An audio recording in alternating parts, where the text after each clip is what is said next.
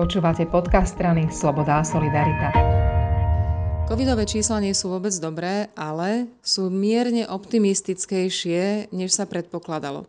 Aj preto šéfka zdravotníckeho parlamentného výboru a poslankyňa SaS a tímlíderka pre zdravotníctvo Janka Bittó Cigániková dnes opäť bojovala za očkovaných a tých, ktorí prekonali COVID aj v kritických okresoch.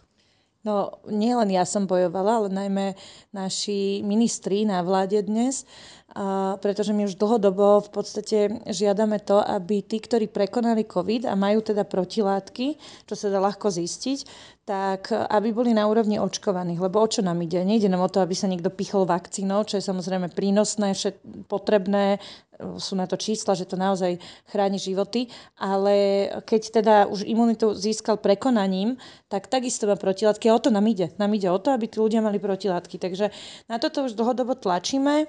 V podstate sa nám podarilo aj zhodnúť sa aj v rámci koalície, aj v rámci odbornej verejnosti. No a takisto, keď teda COVID-automat sa menil, tak sme aj hovorili o tom, že si myslíme, že prečo napríklad aj v tých horších bordových čiernych okresoch, kde je tá situácia naozaj zlá, prečo obmedzovať očkovaných do nejakej významnej miery, pretože tie dáta sú jasné. Áno, je to tak, že nikdy to riziko nie je 0%. Aj očkovaný naozaj môže ten vírus vdýchnuť, vakcína nie je štúpel do nosa. Takže môže vdýchnuť, ale výhoda je v tom, že v drvivej väčšine prípadoch očkovaných tá imunita okamžite vie reagovať a to je tá výhoda, že vlastne ten vírus sa až tak nerozvinie, tým pádom ten človek nekončí v nemocnici, už vôbec nie mŕtvy a častokrát ani nie je infekčný, lebo ten vírus sa nerozmnoží ani do takej miery, aby dokázal byť infekčný, že vlastne tá vlastná imunita ho hneď zničí. A keď máme o tomto dôkazy, tak ja naozaj nerozumiem, prečo aj keď v čiernom okrese, kde sú zlé čísla, chápem, ale keď je majiteľ prevádzky očkovaný, keď je personál celý očkovaný, keď sú zákazníci očkovaní, tak prosím pekne, neviem pochopiť, prečo v takomto prostredí nemôže byť otvorená tá prevádzka. Že aspoň v takomto, hej, že rozumiem, že testovaní sú väčšie riziko, dobre, ale aspoň tí očkovaní. Veď sme hovorili ľuďom, že teda naozaj vakcína je sloboda a je to aj pravda, tak sa podľa toho správajme. No a myslím si, že aj v tomto sa nám podarilo nájsť zhodu. Ja či som sa bavila v rámci koalície alebo s opozíciou, koľkokrát aj v reláciách verejne, či som sa bavila s kýmkoľvek z odbornej obce alebo na ministerstve vrátane ministra zdravotníctva, všetci súhlasia s týmito návrhmi, tak sme dneska na vláde vlastne sa snažili vyrokovať, aby to bolo čím skôr. Sú tam úplne objektívne dôvody, prečo sa to nedá hneď, napríklad, že majiteľ prevádzky nemôže kontrolovať dnes, či je niekto očkovaný tak ľahko. Toto treba úplne jasne stanoviť, aby jednoducho sme nerobili ešte väčšie problémy. Nie je stanovené, že ak má niekto protilátky, ako dlho mu má platiť vlastne to potvrdenie, lebo u každého z nás sa to inak vyvíja. Môže mať rovnakú úroveň protilátok, ale staršiemu človeku tie protilátky oveľa rýchlejšie miznú ako mladšiemu napríklad. Takže sú tam veci, ktoré treba ešte dotiahnuť, vydiskutovať, ale čo je teda dobrá správa pre ľudí, myslím si, podarilo sa jednoznačnú zhodu nájsť a ide sa na tom robiť. No a posledné tretie vec, čo sme dnes hovorili, bolo by podľa nás veľmi dobré, keby sa využívali aspoň v tých málo krajoch, kde tá vakcinácia toho staršieho obyvateľstva je v takej miere, že máme tých tzv. Žolíkov, tak ich využívať naplno. Lebo napríklad Bratislava bola niekoľko týždňov za sebou oranžová, pretože bol využitý iba jeden žolík a má dvoch. Mohla byť zelená. A o nič iné nejde, lebo nie je to ani taký nejaký že dramatický rozdiel v tých opatreniach. O nič iné mi nejde, len o to, aby tí ľudia videli na tej mapke Slovenska tú nádej, že takto, keď sa správate, tak vlastne naozaj budete slobodnejší. My sme aj tak, hej, že aj keď sa využil len jeden žolík. Ale mohli sme byť ešte viac. Tak považujem z takého možno komunikačného alebo sociologického, psychologického hľadiska toto za dôležité. Rozumiem úplne naozaj tým epidemiologom, aj dušičky, ľudia sa, ako, teda, tí odborníci sa boja, teda, že ako sa, či sa ľudia budú správať naozaj dostatočne zodpovedne. Rozumiem, že dnes napríklad sme mali najvyšší počet pozitívnych, čo odhalili testy. To všetko je pravda. A na druhej strane, tak ako si Mary hovorila, že tie dáta, ktoré sme očakávali pri tých kritických ukazovateľoch, tak tie sú optimistickejšie. A toto je dôležité, aby my sme sa riadili nie tými nekritickými, ktoré sú napríklad, že počet pozitívnych, lebo keď je človek aj pozitívny a prekoná to napríklad vďaka vakcíne úplne bez problémov, tak to nás až tak nebolí a netrápi. Trápi nás to, keď to roznáša a keď samozrejme nejakí ľudia končia v nemocniciach alebo teda ešte horšie. A toto je vlastne teraz optimistickejšie, ako sa čakalo. Môžeš byť konkrétnejšia práve pri týchto dátach, že čo je lepšie?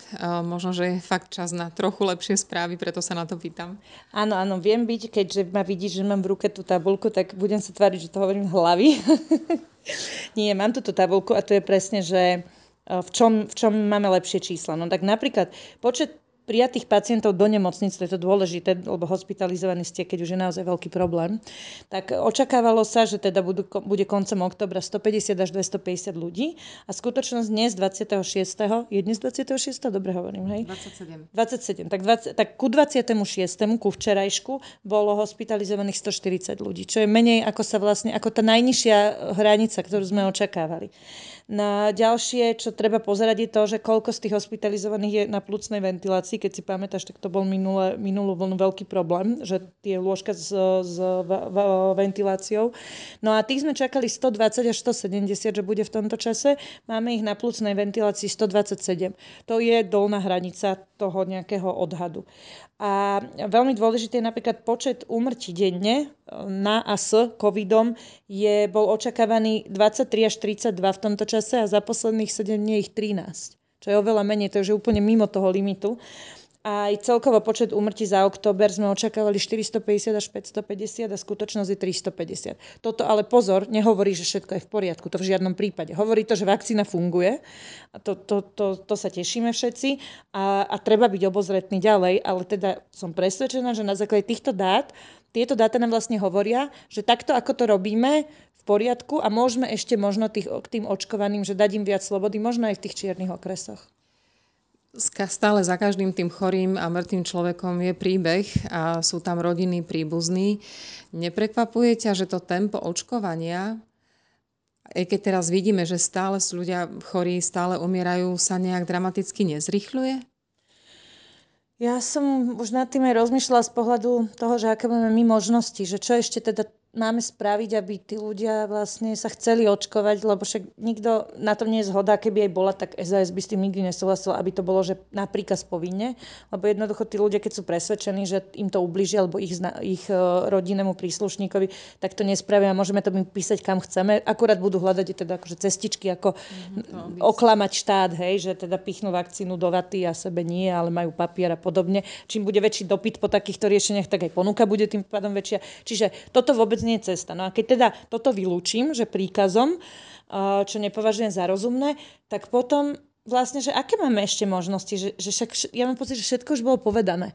A že už nielen na Slovensku, teda v zahraničí evidentne, ale už aj na Slovensku vidíme úplne jasné výsledky toho, že keď je 83% ľudí, ktorí sú v nemocniciach neočkovaných, keď drvivá väčšina tých, ktorí bohužiaľ zomrú, v súčasnosti sú neočkovaní, no tak ja už neviem čo, že už potom už pomôže snáď, akože a to nikomu neprajem, ale mám pocit, že naozaj už potom pomôže len nízka saturácia kyslíku potom, lebo už potom asi ten človek pochopí, že je to fakt problém a ani sa mi veľmi nechce teda akože nejak ich do toho tlačiť, no tak sa rozhodli riskovať. Pre mňa je dôležité, aby sme dokázali fungovať, aby sme čo najväčšej miere dokázali ochrániť ľudí, tí, ktorí o to majú záujem, a to sú práve tí, ktorí majú diagnózy, zdravotníci, taký dôležitá infraštruktúra, to sú napríklad aj sociálnici, policajti a tak ďalej, aby ten štát vedel fungovať a umožniť im toto, nejak sa chrániť, umožniť im, a toto je to dôležité, aby neboli vlastne, aby netrpeli kvôli tomu, že ostatní sa nedali očkovať, to znamená presne, že napríklad viac slobody.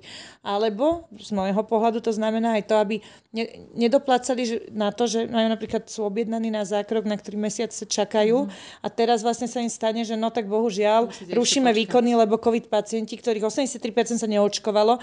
Akože my sa bavíme o tom, že keby sa ľudia očkovali, tak je dnes v nemocniciach 83% ľudí menej, že aby sme chápali, že o čom sa tu bavíme. Čiže akože o toto sa treba snažiť, hej? Že aby to ten zdravotný systém zvládol a aby tí ľudia mali slobodu a ani jedno nie je 100%, ale naozaj o obe sa snažíme a obe je dnes lepšie, ako bolo v minulosti.